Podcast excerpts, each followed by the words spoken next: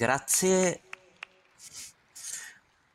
Grazie a voi davvero, grazie a- alla collega per la presentazione.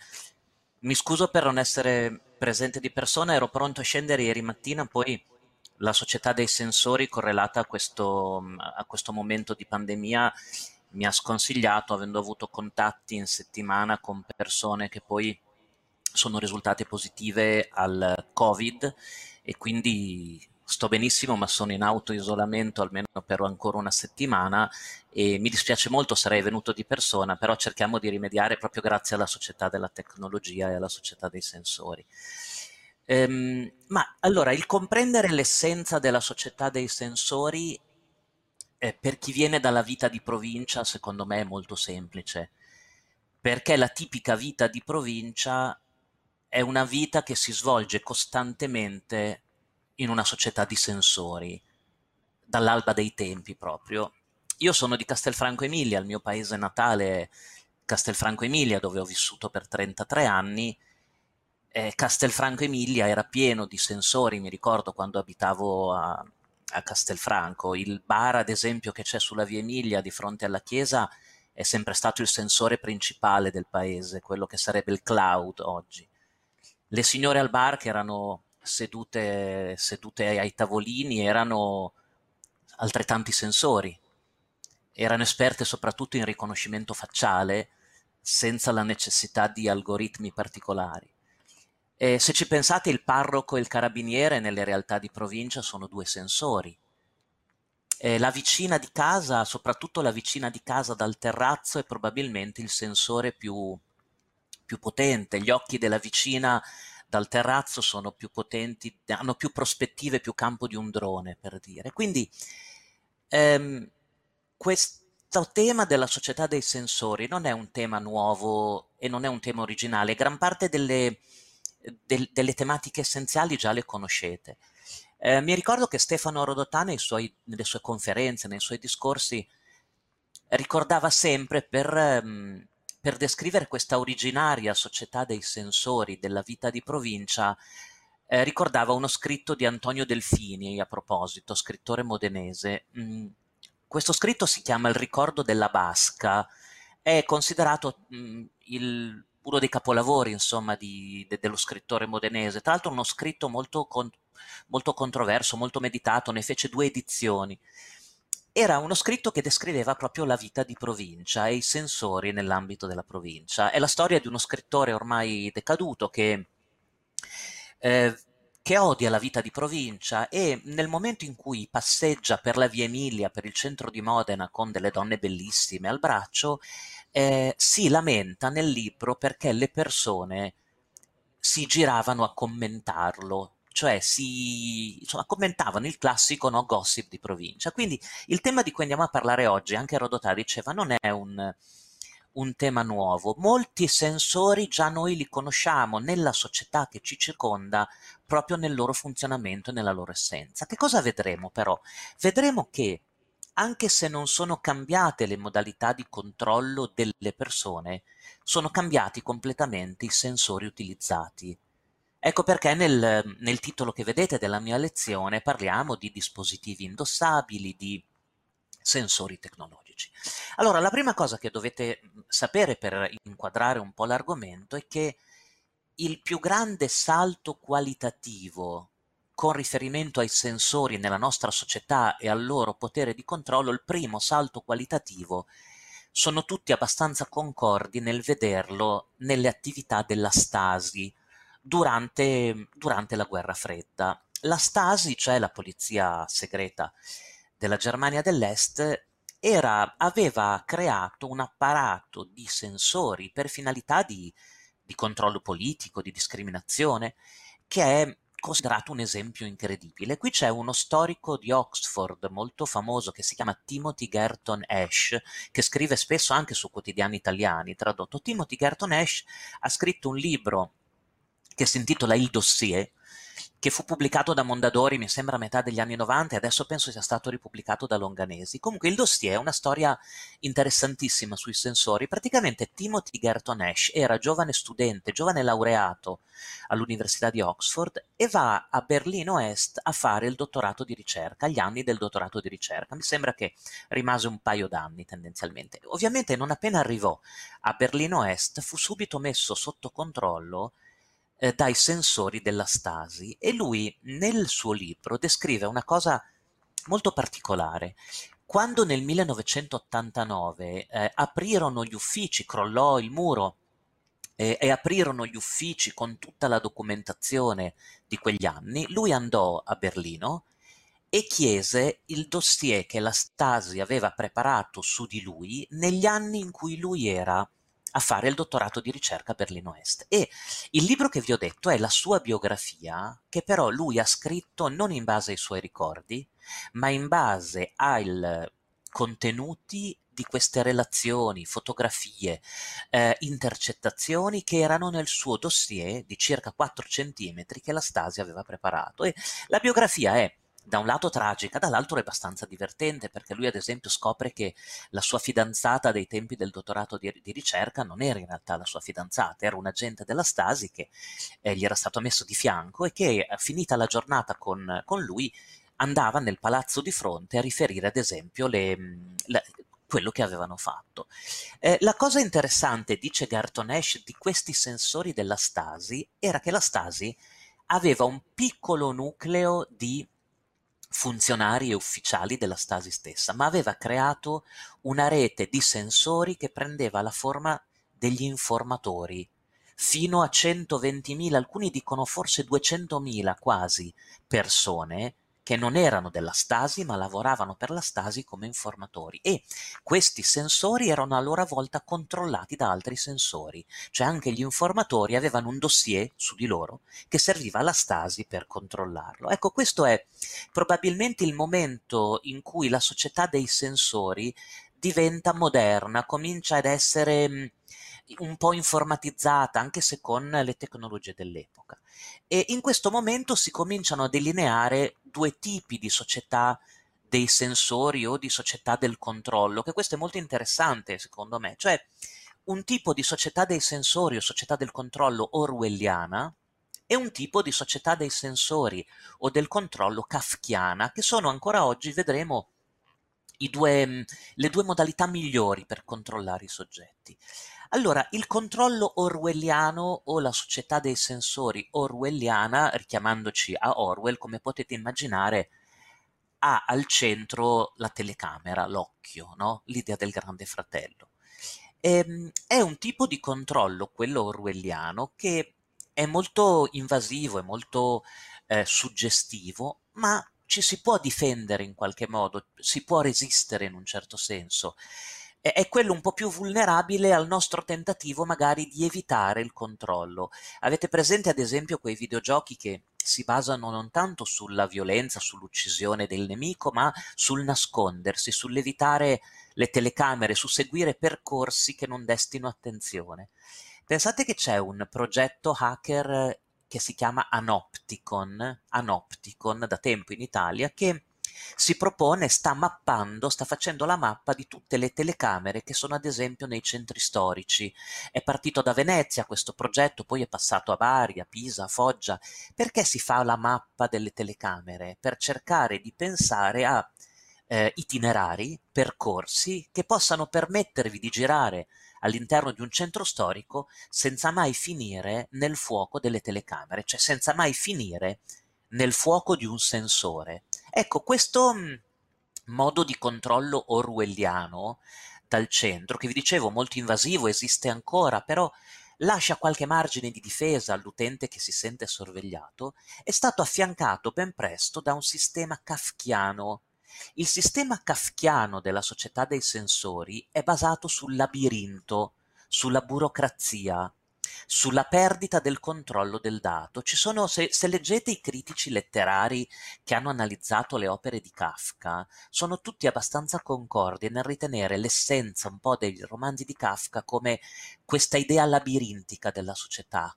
perdi il controllo del tuo dato, ti succede qualche cosa, vieni condannato a morte per un errore ad esempio della telescrivente che ha scritto male il tuo cognome e ti ha scambiato per un'altra persona e il protagonista del romanzo di Kafka per tutta la sua vita cerca di recuperare il dato originario in un labirinto fatto di burocrazia, di uffici, di uffici che non rispondono. Se ci pensate, l'essenza del controllo kafkiano è la perdita del controllo dei nostri dati. Alla fine, un po' banalizzando, ma i protagonisti di molti romanzi e racconti di Kafka hanno perso il controllo dei loro dati. E questo è uno strumento per lo Stato e per la burocrazia enorme di condizionamento del cittadino, perché se perdete il controllo dei vostri dati, i vostri dati possono diventare false informazioni, possono diventare informazioni errate, ci può essere l'impossibilità di risalire alla fonte e quindi di garantire una trasparenza della vostra informazione. Quindi parere personale tra il controllo orwelliano e il controllo kafkiano nella società dei sensori, secondo me, parere personale vi dico, è molto più difficile da gestire ed è molto più pericoloso il, la società dei sensori basata su un controllo kafkiano, cioè sulla perdita del tracking dei dati e delle informazioni. Non, non, perdete il controllo dei vostri dati. Qui avete un esempio clamoroso recente che è il caso di Cambridge Analytica. E come diceva la collega che mi ha presentato, gentilissima, io nel, nel libro che ho scritto con Raffaello Cortina sulle tecnologie per il potere, ovviamente il caso di Cambridge Analytica è stato un po' al centro della mia attenzione. No? Semplificando molto, Perdonatemi se semplifico un po', ma il caso di Cambridge Analytica è stato un caso kafkiano di perdita dei dati o di cattivo utilizzo dei dati degli utenti, in questo caso del social network, per fini che non erano previsti. Quindi, se voi prendete il caso di Cambridge Analytica, è un utente normalissimo di un social network, di Facebook, che risponde a un quiz sulla personalità o a un test sulla personalità che sembra un test banale di, tu- di come tanti test che si fanno oggi per descrivere un po' della nostra attività o per ottenere dei premi e non potevi immaginare che quei dati iniziassero a circolare e fossero utilizzati in una campagna elettorale o in una campagna ad esempio referendaria per profilare il soggetto. Ecco, Oggi la società dei sensori di cui ci occupiamo è un um, cocktail di un controllo orwelliano dal centro, dalle grandi società, e di un controllo kafkiano, cioè la perdita dei dati. Detto in altri termini, la società dei sensori oggi afferra i nostri dati e noi non abbiamo la minima idea di come siano controllati,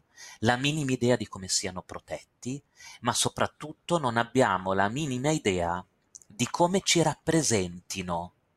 Cioè, se quello che Rodotà chiamava il nostro corpo elettronico, come noi siamo rappresentati dalla società dei sensori che raccoglie costantemente i nostri dati, ci rappresenta correttamente o ci dà una falsa luce. E poi abbiamo un altro problema la società dei sensori afferra i nostri dati, ma molto spesso non li protegge, non li rende sicuri, li cede a terzi, li cede ad altri, li rende pubblici. Allora, questo quadro ha avuto una ulteriore evoluzione, è l'ultima evoluzione di cui parliamo, poi guardiamo agli aspetti critici, con le rivelazioni di Edward Snowden, che ha avviato, vi ricordate, il Datagate, il più grande scandalo dell'intelligence americana che si ricordi. Praticamente Edward Snowden, che era un hacker che collaborava con società di intelligence americane, a un certo punto decide di svelare le modalità di controllo di questa società dei sensori che era stata impostata anche dai governi e non soltanto dalle piattaforme, perché tenete presente, lo sapete bene, che la società dei sensori oggi è costituita da tre grandi elementi che dialogano tra loro e che sono le piattaforme commerciali, cioè i dati relativi ai nostri consumi, il governo, le agenzie, cioè chi controlla i dati a fini investigativi, e noi stessi, i dati che noi riveliamo per primi nella nostra attività quotidiana. Ecco, Snowden aggiunge un altro tassello interpretativo per comprendere che cosa sia oggi la società dei sensori e questo tassello che Snowden aggiunge si chiama i metadati e, e questa è una cosa che ad esempio ai miei studenti affascina tantissimo perché fa capire loro come spesso partano da una prospettiva sbagliata. Che cosa dice Snowden? Snowden dice una cosa molto semplice. Nella società dei sensori, alla società dei sensori, non interessano il nostro dato direttamente, cioè il contenuto del dato che noi rilasciamo, ma interessano i metadati, ossia i dati sui dati. Questo è interessante perché nella percezione comune delle persone, a voi dà fastidio, a noi dà fastidio, ad esempio, se, se, ci, se intercettano una nostra conversazione, no? Oppure il contenuto di un nostro messaggio. Snowden dice no, all'intelligence non, non interessavano dati non solo immediatamente riferibili ai soggetti come contenuti, anche perché immaginatevi la necessità di risorse per intercettare e memorizzare tutti i contenuti nel mondo. Per chi controlla, dice Snowden, per chi gestisce la società dei sensori, interessano molto più i dati che generano i sensori stessi anche perché questi sensori sono ormai incardinati, dice Snowden, nella nostra società. Perché sono più interessanti? Perché sono dati certi, indipendenti dalla volontà del soggetto. Sono dati che sono generati dalle compagnie telefoniche, dai satelliti, dai provider, dal nostro telefono, indipendenti dalla nostra volontà sono dati che sono generati indipendentemente da ciò che noi diciamo o facciamo.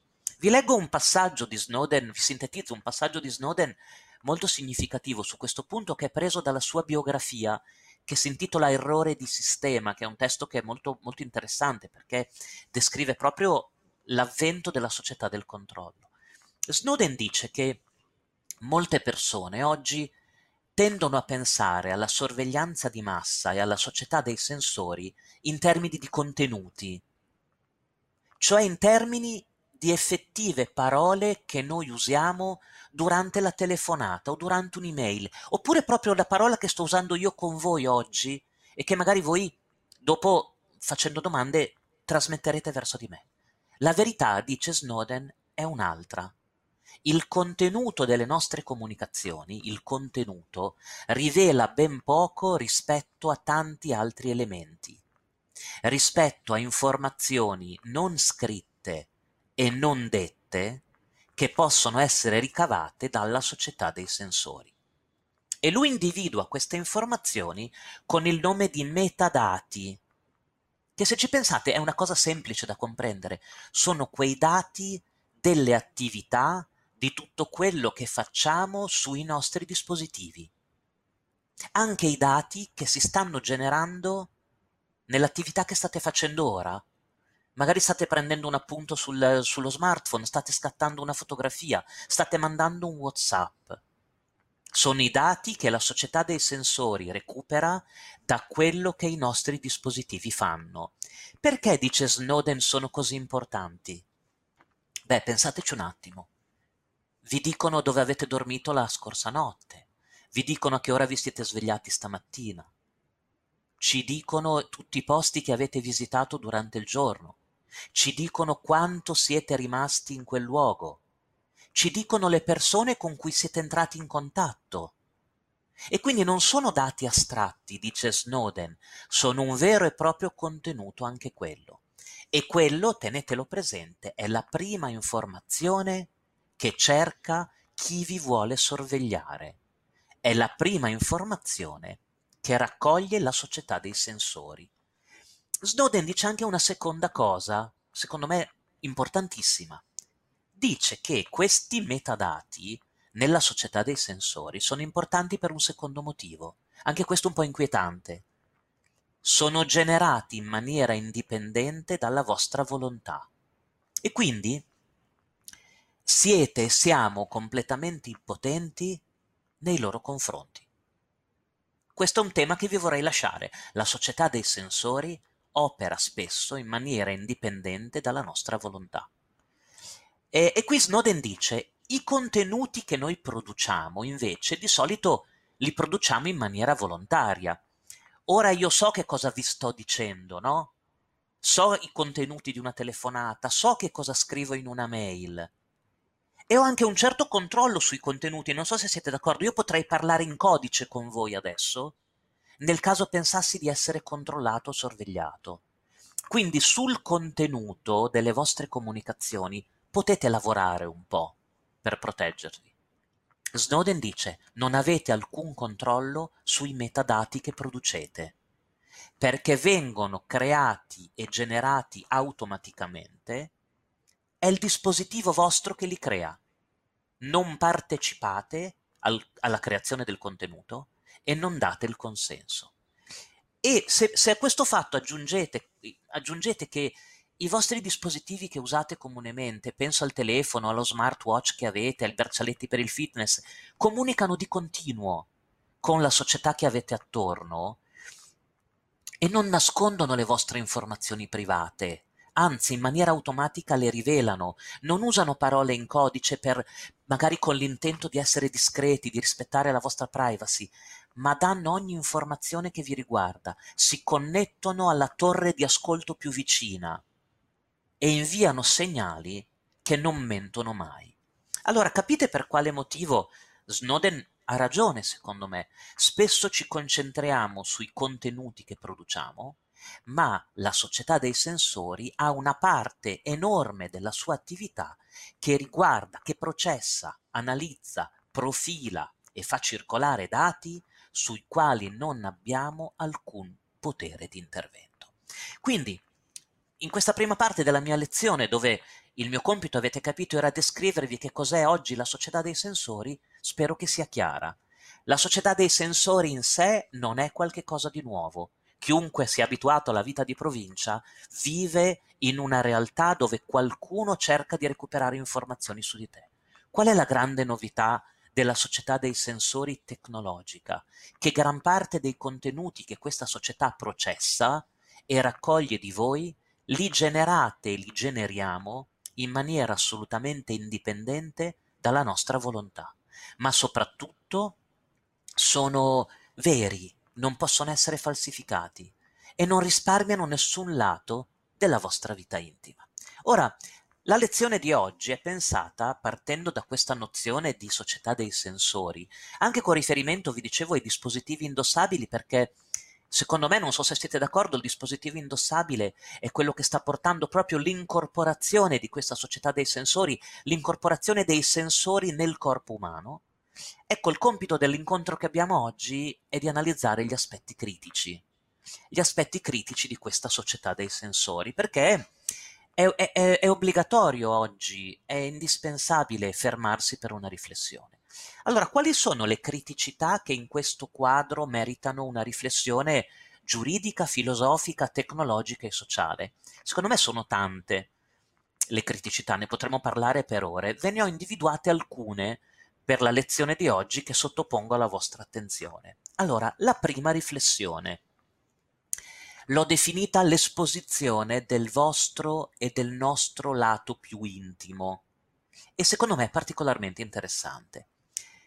La società dei sensori è estremamente interessata e capace di ricavare dati dal lato più intimo delle persone. Io lato più intimo intendo dati riferiti alla salute, alla, alle abitudini sessuali, alla religione, alla politica, al pensiero delle persone. Questi dati relativi al lato intimo delle persone sono quei dati che gli esperti di protezione dei dati chiamano dati sensibili con un bel termine, perché sensibili vi dà proprio l'idea no, della vulnerabilità della persona nel caso uscissero questi dati. Ecco, questi sono anche i dati che incidenta- incidentalmente consentono di profilare al meglio le persone, ma consentono anche di discriminarle o di condizionarle nella loro attività nella società nella quale vivono. Ecco, le tecnologie indossabili che uno tiene di notte, mentre dorme, quando va in bagno, in contesti privati, hanno reso improvvisamente possibile conoscere degli aspetti intimi di una persona che mai prima era stato possibile conoscere. Se io 30 anni fa avessi voluto conoscere lo stato di salute di una persona, di un mio vicino di casa, di un mio amico, non avevo modo se non di andare presso l'ospedale o presso il suo medico e cercare di rubare la sua cartella clinica, ad esempio. Oppure era lui che magari rivelava determinate, altrimenti non avrei avuto modo. Adesso tutti gli aspetti intimi delle persone sono esposti, sono esposti gli stati d'animo, sono esposti da braccialetti che tengono sotto controllo, ad esempio, le, le attività de, de, del corpo della persona, sono esposti sui social network dat- non c'era mai stata un'esposizione di dati sensibili così, così ampia e anche di dati dei minori. Qui vi racconto un episodio, io sono un giurista di formazione, c'è un episodio che mi ha affascinato, recente, dell'anno scorso. L'anno scorso è successo un caso negli Stati Uniti che ha riguardato gli assistenti vocali, cioè quei dispositivi che negli ultimi due o tre anni hanno iniziato a apparire nelle case delle persone Spesso anche, badate bene, nella camera da letto o nel bagno, cioè in quelle parti della casa che di solito erano considerati inviolabili o comunque dove si voleva garantire una certa intimità, una certa riservatezza. E hanno iniziato ad ascoltare. La funzione dell'assistente vocale è di ascoltare, di stare in ascolto, perché è pronto, è pronto o pronta, dipende, a rispondere alle richieste vocali del, de, del padrone, tra virgolette. Allora, a Miami, alla fine del 2019, un 43enne viene accusato dell'omicidio della fidanzata. Eh, è un ragazzo che chiama un, il 118 perché dice che la fidanzata è caduta durante una discussione animata, è caduta e si è, mh, mm, si è ferita con, con, un oggetto appuntito, però la polizia ha dei sospetti ha dei sospetti e crede che sia in realtà un, un omicidio. Ed è stato uno dei primi casi negli Stati Uniti, ce ne sono stati due o tre finora, dove la polizia ha chiesto ad Amazon i dati di Alexa e di Amazon Echo, che è l'assistente vocale, cioè nella casa dove c'era stato il litigio tra le due, tra, tra la, nella coppia, c'era un assistente vocale che ascoltava e hanno chiesto ad Amazon di recuperare le testimonianze sonore del delitto per analizzare se veramente ci fosse stato un litigio, se veramente lei scappando dopo il litigio era caduta perché nervosa ed era stata trafitta da, eh, da, un, da un oggetto a punta oppure se c'era stato un atto di violenza. È interessante, la società dei sensori ascolta tramite gli assistenti vocali, ad esempio. C'è stato un secondo caso negli Stati Uniti di un suicidio di un ragazzo trovato nella vasca da bagno la mattina dopo morto e anche lì la, le forze di polizia hanno, hanno chiesto l'acquisizione dell'assistente vocale per sentire la sera prima che cosa fosse successo in quella stanza. Quindi vedete, eh, oggi un aspetto molto delicato della società dei sensori è che è entrata in un ambito di intimità e di analisi di tipi di dati che prima erano sempre rimasti eh, segreti. E questo è secondo me il primo punto. Pensate soprattutto se ci riferiamo a dati di minori. Quindi primo aspetto critico, anche il nostro lato più intimo, più di vergogna, più vulnerabile, è oggi processato dalla società dei sensori. Secondo rischio, un rischio di una profilazione di massa grazie ai dati analizzati dalla società dei sensori. Qual è il rischio della profilazione di massa? Beh, sono, sono rischi molto molto alti. C'è il rischio di generare ulteriori informazioni che, non, che siano false, informazioni su di noi che possano dare una falsa luce, cioè veniamo profilati male oppure un'attività di profilazione che possa svelare aspetti della nostra vita che neppure noi conosciamo. Questo è un aspetto che è molto affascinante e anche molto inquietante. Sapete che ci sono sistemi di profilazione oggi che riescono a unire punti della nostra persona e del nostro carattere e svelare alcuni lati dei nostri desideri, delle nostre preferenze, delle nostre inclinazioni commerciali, del nostro carattere che neppure noi conosciamo o riusciamo a connettere, perché il nostro cervello non arriva a una precisione di correlazione dei dati e generazione di nuove informazioni che, po- che ad esempio può avere un, un sistema artificiale. Questo se ci pensate è inquietante, cioè la società dei sensori può conoscere aspetti della nostra vita e della nostra persona che neppure noi conosciamo e relazionarsi con noi con quelle, con quelle modalità.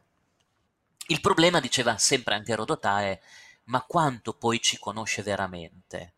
Noi che persone siamo nella società dei sensori, nella società digitale?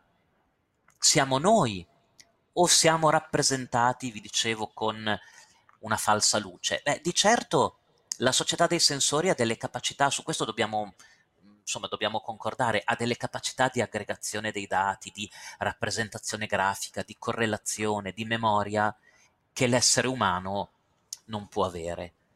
Vi racconto un altro episodio personale. Io dirigo un corso di perfezionamento a Milano in investigazioni digitali e abbiamo invitato degli esperti a una conferenza dell'Agenzia delle Entrate che hanno un gruppo di studio che sta studiando la possibilità di usare sistemi di intelligenza artificiale e di riconoscimento delle immagini sui social network per cercare di comprendere il reddito le spese e il tenore di vita delle persone. Voi sapete che sui social network, su Facebook, è il, è il terreno dell'esibizione, no? I, gli esperti dell'Agenzia delle Entrate dicono, ma se noi elaborassimo un software che tramite degli algoritmi trova sui social network tutti coloro che pubblicano foto di scontrini, ad esempio scontrini perché sono andati in un ristorante stellato, pubblicano la fotografia dell'automobile nuova, della moto nuova, della casa al mare, dell'orologio e delle collezioni di orologio, del periodo di vacanza che hanno fatto, degli acquisti e costantemente tiene sotto controllo l'esibizione del dato di queste persone, riusciamo a profilare con precisione il tenore di vita e a confrontarlo con i dati che abbiamo. Altro che il vecchio paniere, vi ricordate, dove si fanno qualche ipotesi. No, con l'intelligenza artificiale, con l'uso di algoritmi, con il riconoscimento delle immagini, si potrebbe arrivare a scoprire e a correlare il tenore di vita delle persone. Noi giuristi, ad esempio, siamo molto incuriositi, come potete immaginare, dalla giustizia predittiva, cioè dalla possibilità, grazie alla profilazione, di, eh, di prevedere i reati, di, evitando soprattutto errori, oppure di, di sostituire un giudice con una macchina. Quindi capite che il secondo tema, quello della profilazione della società dei sensori, della profilazione di massa, è molto delicato e quello avete visto che è preferito anche da serie televisive quali Black Mirror, dai film, perché anche nell'ottica della fiction, no? Eh, la catalogazione sociale delle persone, quello che Bauman chiamava il social sorting, è estremamente affascinante il, l'inquadrare le persone in categorie grazie alla profilazione degli algoritmi ed è molto inquietante. Il terzo aspetto è il delicatissimo rapporto tra big data e società dei sensori. Non ve ne parlo tanto, so che ci sono altri interventi o ci sono stati sui big data, che è un tema cardine di questo incontro di Festival di Filosofia. Sappiate soltanto che la benzina della società dei sensori sono i big data, eh, queste enormi quant- quantità di dati. Io vorrei soffermarmi sul big di big data, perché tutti i filosofi, molti filosofi, molti studiosi dicono ma la, la parte più importante di big data sono i dati, non tanto il big, perché anche piccoli quantitativi di dati o molto precisi possono causare, possono essere, è vero, però ci concentriamo un attimo su big. Cosa vuol dire big? Vuol dire che adesso abbiamo dei, dei, dei, numeri di raccolte di dati o di raccolte di informazioni che sono impensabili, che sono, hanno delle dimensioni veramente enormi. C'è uno scrittore di, di Parma, che è Paolo Nori, molto bravo, lo scrittore emiliano, che ha scritto un libro che si intitola La grande Russia portatile e ricorda un episodio secondo me molto divertente. Lui parla delle disavventure di un cantante bolognese che è Dino Sarti. Praticamente Dino Sarti era andato a fare un viaggio molto suggestivo in Russia, no? E, e scrisse una canzone, la canzone si intitola Com'è la Russia, e la canzone è molto divertente, richiama la vita di provincia, no? quella che, che, che, descriveva Rodotà. Dino Sarti è tornato a Bologna e tutti gli amici, animati diciamo da una tipica curiosità provinciale, gli facevano tutti la stessa domanda, com'è la Russia? Com'è la Russia? E lui a tutti rispondeva, la Russia è grande, grande. Lo stesso vale per i big data la società dei sensori si basa su un insieme di dati che è innanzitutto grande. Sono enormi archivi di dati che si sono composti e si sono creati in più di vent'anni che ci riguardano, che ci descrivono, che ci profilano, che anticipano le nostre decisioni, che ci collegano e ci mantengono collegati ai nostri contatti, alla nostra rete sociale, e che vengono in ogni momento dalla società dei sensori correlati e vengono generati dati nuovi. E questo, badate, avviene non solo quando siamo collegati in rete, non solo quando stiamo usando i nostri dispositivi, ma anche quando non lo siamo, quando è collegato un nostro contatto e si generano ulteriori informazioni. Eh, perché vi dico concentratevi sul, sul, sul big, perché hanno raggiunto ormai una dimensione, questi archivi di dati, che hanno un, un, insieme di riferimenti talmente precisi alle nostre attività, alla nostra persona, che spesso la persona, il cittadino, non riesce a comprendere questa grandezza. E sono in continua crescita e in continua espansione. Il quarto punto di criticità, anche questo lo potete immaginare nel libro di, eh, di Remo Bodei, nell'ultimo libro di Remo Bodei, è proprio un po' al centro su- dei suoi studi, la società dei sensori si può ribellare, si può ribellare al cittadino. Eh, questo è un tema enorme, un tema che ha interessato la fantascienza, no? Vi ricordate il, lo scienziato pazzo che crea una tecnologia che poi si ribella all'uomo? Eh, l'anno scorso stavo andando a presentare il mio libro a, alla, al Salone del Libro di Torino con Giulio Giorello, che amico caro che presentava di solito i miei libri, negli ultimi anni veniva sempre a presentare i miei libri e dialogavamo su questi temi e nel treno da, da Milano a Torino parlavamo proprio di questo tema, delle macchine che si ribellano e Giulio mi, che sapete aveva tre grandi passioni, Topolino, eh, l'Irlanda e il whisky, soprattutto il whisky irlandese. E Giulio mi, mi ricorda, con la sua, lui aveva una memoria incredibile, mi ricorda un albo di Topolino con Gamba di Legno nel futuro, che prepara un esercito di robot per invadere la Terra, per l'invasione della Terra. Questo è, fu una storia seriale che uscì sui, su un quotidiano americano nel 1944, pensate. Il titolo era Topolino e le meraviglie di domani. In Italia arrivò un po' più, insomma, un po' più tardi, nel 1947, se non ricordo male.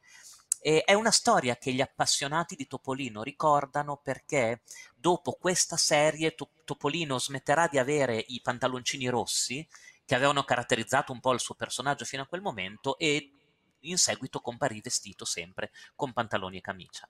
La storia è molto affascinante, praticamente Topolino riceve per posta un, un vestito invisibile che lo porta nel futuro va nel futuro, trova questo futuro dove le persone si spostano su veicoli volanti, ehm, non esiste più la criminalità, ma Gamba di Legno, presente in una sua versione futura, sta preparando un esercito di robot per, ehm, per invadere poi la Terra.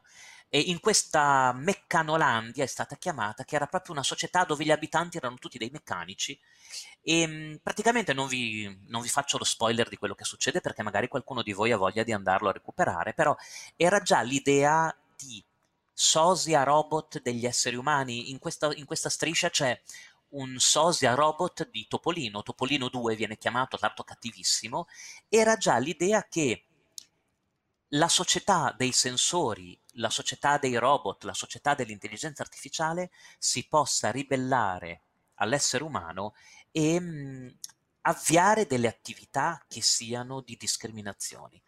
E questo, se ci pensate, non è, non è, un, insomma, è un timore che tutti gli studiosi oggi stanno, rivela- stanno, stanno rilevando. La società dei sensori ci aiuta, è bellissima, è utilissima, però ricordatevi che allo stesso tempo ci valuta, ci premia, ci concede servizi o ce li può negare. Può arrivare a darci un punteggio con modalità oscure, sino ad arrivare a una discriminazione. Pensate a un'app che vi consenta o meno di salire su un autobus o sui mezzi pubblici nel caso l'abbiate installata o meno. Vedete? Una limitazione diretta dei diritti di libertà.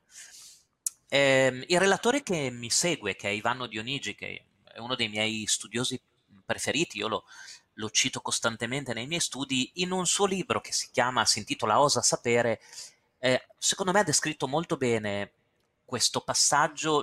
Ivano Dionigi parla di tecnica o tecnologia che è sempre stata vista come alleata della scienza, no? Dionigi scrive per soccorrere l'uomo, ma non è più oggi uno strumento, oggi è incorporata, è una protesi che perfeziona, supera l'uomo e la natura. È in grado di mostrare tutto il suo potere, tutte le sue potenzialità. Dionigi scrive, la tecnologia va a intaccare gli stessi domini della natura la genetica, le neuroscienze, l'intelligenza artificiale e ci consegna un uomo che è competitivo con la macchina, che è combinato con la macchina e che è aumentato dalla macchina? E, scrive Dionigi, è anche minacciato dalla macchina. Ecco, questo aspetto della corsa di tutti ai big data, voi notate che oggi c'è una corsa ai big data, sono il nuovo, il nuovo oro, il nuovo petrolio, la nuova fortuna. Forse anche una riflessione sulla, sui pericoli e una possibile ribellione della tecnologia non è più soltanto correlata agli appassionati di fantascienza, di Black Mirror, di distopia o agli appassionati di Topolino, ma può essere reale. E poi il quinto, il quinto aspetto, prima di cominciare a tirare insieme un po' di conclusioni, beh, mi piace riportare la frase di un filosofo tedesco, in realtà di origine coreana, che è Byung-Chul Han, che dice che comunque i dati contano ma non raccontano. E se ci pensate è una frase molto forte, i dati contano ma non raccontano. Cosa significa? Significa che c'è il rischio che una società dei sensori che ragioni unicamente solo con i dati ehm, manchi qualcosa, manchi qualcosa di, ess- di, essenziale in una società di questo tipo. Cioè venga a mancare la persona, venga a mancare l'individualità e l'attenzione al caso singolo. Se ci pensate, noi purtroppo in questi ultimi mesi siamo stati abituati no, a ragionare sui dati. Eh, io ho iniziato il lockdown qui a Milano l'ultima settimana di febbraio. Beh, in questi mesi abbiamo vissuto, il nostro umore era correlato ai dati, vi ricordate, ai dati dei contagi, ai dati dei ricoveri, ai dati dei morti. Ancora oggi ci sono quotidiani che da febbraio a oggi ogni singolo giorno in prima pagina hanno dei dati. Ora i dati sono fondamentali, ma sapete anche che i dati molto spesso, a parte che possono essere interpretati come sapete con tante modalità, molto spesso sono solo la superficie del, del, della questione, contano ma non raccontano. Ecco, una società dei sensori che sia concentrata sulla raccolta dei dati e a contare questi dati, a generare grafici, ulteriori dati, ma non sia attenta a che cosa questi dati possano raccontare e non contare, beh, è molto pericolosa, è una società che allora punta alla catalogazione, no? punta ai fogli Excel, alle tabelle, al social sorting di cui parlava Bauman, vi ricordate la catalogazione sociale, e quindi è interessata ai dati nostri e non a noi e non alla persona. In conclusione, per ehm, chiudere un po' questo argomento, vabbè, ho alcune considerazioni con voi da fare, conclusive, un po', alcune banali, alcune secondo me un po' più interessanti. Beh, quella più banale, come avrete capito, siamo circondati dai sensori. Cioè, oggi viviamo in una società che basta guardarsi un po' attorno, vediamo i sensori ovunque. Telecamere, eh, telefonini che sono i sensori che noi abbiamo addosso, le tecnologie indossabili, gli smartwatch, le protesi in ambito medico, eh, tutti i dispositivi correlati alla nostra attività fisica, da quelli più banali come il contapassi fino alla, eh, al bracciale che tiene sotto controllo la nostra pressione arteriosa, ehm, la misurazione della pressione, addirittura l'attenzione in quest'ultimo anno al ciclo ormonale, soprattutto in ambito lavorativo. Qui c'è stata un'inchiesta del, del, Washington Post, se non ricordo male, del 2019, era l'aprile del 2019. Questa è un'inchiesta che soprattutto ha inquietato le mie studentesse all'università. Il Washington Post ha svelato un po' di eh, sensori rilasciati da datori di lavoro che tenevano sotto controllo i dati delle loro dipendenti. In particolare c'era questa signora che aveva un'app sul telefonino dove annotava con cura ehm, dati relativi alla sua fertilità, ai rapporti intimi che aveva avuto col marito, ai farmaci assunti per ad esempio agevolare una possibile gravidanza, al suo umore e allo stesso tempo il suo datore di lavoro stava controllando quegli stessi dati.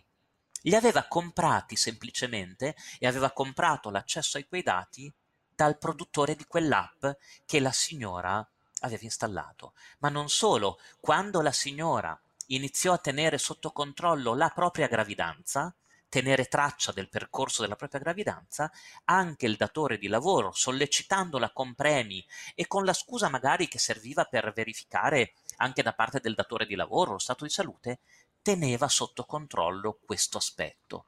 Quindi, primo problema, eh, si può uscire oggi, si può evitare di essere nella società dei sensori? si può uscire da questo sistema? Beh, allora, tendenzialmente no. Eh, magari ne potevamo parlare 15 anni fa o 20 anni fa, adesso siamo in una situazione dove l'unico discorso che forse possiamo fare è se possiamo limitare l'attenzione della società dei sensori nei nostri confronti. Ma purtroppo oggi molti dati, ve lo dicevo prima, sono indipendenti dalla nostra volontà, vengono generati anche indipendentemente dal fatto che noi si voglia, ad esempio, rimanere eh, molto chiusi nella, nella, diffusione dei nostri dati. Rodotà su questo punto, Stefano Rodotà era molto chiaro, lui parlava già dieci anni fa, se non di più, di dittatura dell'algoritmo e di violazione di questi strumenti con la prerogativa della persona. Eh, Rodotà era convinto, e anche io sono, sono abbastanza convinto, che ormai non ci sia più una distinzione tra la vostra persona, la vostra sfera privata e i vostri dati. Noi siamo i nostri dati. Allora Dodotà si domandava come facciamo a uscire da questa situazione? Quali possono essere dei rimedi? Beh, il primo rimedio, diceva Rodotà, noi dovremmo avere accesso ai dati che la società dei sensori sta trattando e che ci riguardano. Accesso costante, dobbiamo vederli. Poi Rodotà diceva, noi dovremmo anche avere il potere di rendere silenzioso il chip Rodotà scriveva proprio così, rendere silenzioso il chip. Impediamo, impedire la raccolta dei dati. Dovremmo avere il potere di disattivare il chip nel nostro telefono, nella nostra macchina, nella nostra casa, nella nostra camera da letto, nel nostro bagno e di non fare registrare i nostri percorsi. Però Rodotà diceva questi rimedi non sono la vera soluzione perché non possiamo davvero pensare che il cittadino in ogni momento della sua vita possa prestare attenzione a chi ci controlla e addirittura possa sviluppare o debba sviluppare dei gesti abituali e quotidiani eh, per non essere tracciato. Ehm, non possiamo dire è il cittadino che deve chiamarsi fuori. Cioè Rodotà dice non possiamo delegare la difesa in questa situazione a degli atti difensivi mentre dall'altra parte i signori dell'informazione fanno tutto ciò che vogliono e raccolgono i dati. Più importante, dice Rodotà, è regolamentare questo quadro mettendo al centro la volontà delle persone, la centralità del consenso, cioè l'accettazione chiara, libera e non vincolata del trattamento dei dati. Al contempo tenete presente, e andiamo in chiusura, che la tecnologia può aiutare quantomeno a limitare l'attenzione della società dei sensori. Io ho scritto un paio di libri sulla resistenza elettronica, mi è piaciuto tenere il termine resistenza, cioè come usare le tecnologie proprio per limitare al minimo il controllo delle tecnologie stesse. E qui pensate ad esempio alla cifratura dei dati, al rendere i propri dati segreti, pensate a navigare in maniera anonima, Pensate a installare dei software che ad esempio evitano il tracciamento, evitano i cookies, no? ai privilegi che gli accessi che le vostre app hanno. Quindi, altro dubbio che vi lascio, sarà forse un uso intelligente della tecnologia che ci permetterà di opporci o di limitare l'intervento della società dei sensori? Può essere. Io confido molto nella tecnologia. Ricordatevi che c'è il diritto, il regolamento europeo per la protezione dei dati, che è stato proprio pensato per gestire il trattamento dei dati nella società digitale. Mette al centro l'individuo, però al contempo lascia anche margini di libertà nel trattamento dei dati e nell'economia digitale. Il regolamento europeo, come sapete, sono poco più di due anni che è stato attuato, quindi è ancora un po' presto forse per vedere il risultato. E sullo sfondo vedo invece una nota positiva, che è una rinnovata attenzione all'etica nel mio settore vedo, ma in tutti i settori, tanti testi oggi di computer ethics o di digital ethics, cioè di, ehm, di interpretare l'informatica, eh, le reti, la tecnologia, mettendo al centro la persona. E qui vi vorrei riportare in chiusura una frase di Remo Bodei del suo ultimo libro. Lui scriveva chiaramente, riprendendo un pensiero di Rodotà, anche lui, che occorrerebbe impedire oggi che la persona venga considerata una sorta di miniera a cielo aperto, dove chiunque possa attingere qualsiasi informazione. Se ci pensate è molto forte questa immagine. La persona è diventata una miniera a cielo aperto, dove ovviamente loro sono i dati, avete capito, no? Dove chiunque possa attingere qualsiasi informazione costruendo profili individuali, familiari e di gruppo e facendo diventare la persona l'oggetto di poteri esterni. E scrive Remo Bodei, i poteri esterni possono falsificarla, questa persona, possono costruirla in forme coerenti ai bisogni di una società della sorveglianza, di una società della selezione sociale e di una società del calcolo economico. Beh, la società de- della sorveglianza, non so voi, ma io quando parlo con i miei studenti che ho rivisto proprio questo mese, eh, dopo il lockdown, beh, loro hanno avuto tra, tra febbraio e marzo di quest'anno, non hanno mai sentito come in quei mesi addosso la società della sorveglianza, nel giro di un paio di settimane, ma tutti noi, eh? Però immaginatevi dei ragazzi di, di 18 anni, di 20 anni, eh, il confinamento in casa, i droni nelle strade, le compagnie telefoniche che tenevano traccia degli spostamenti, eh, le app di, per, il, per, il, mm, per, il, per, la verifica dei contatti, eh, per il tracciamento dei contatti. E se ci pensate, siamo entrati improvvisamente, il Covid ci ha portato improvvisamente nella percezione di una società della sorveglianza. E Remo Bodei dice, attenzione anche alla selezione sociale che può fare questa estrazione dei dati dalle persone e attenzione al calcolo economico. Remo Bodei cita nella parte finale del suo libro eh, Spinoza e cita una frase di Spinoza secondo me molto interessante. Noi non siamo liberi perché non conosciamo le cause che ci spingono a desiderare e volere certe cose piuttosto che altre.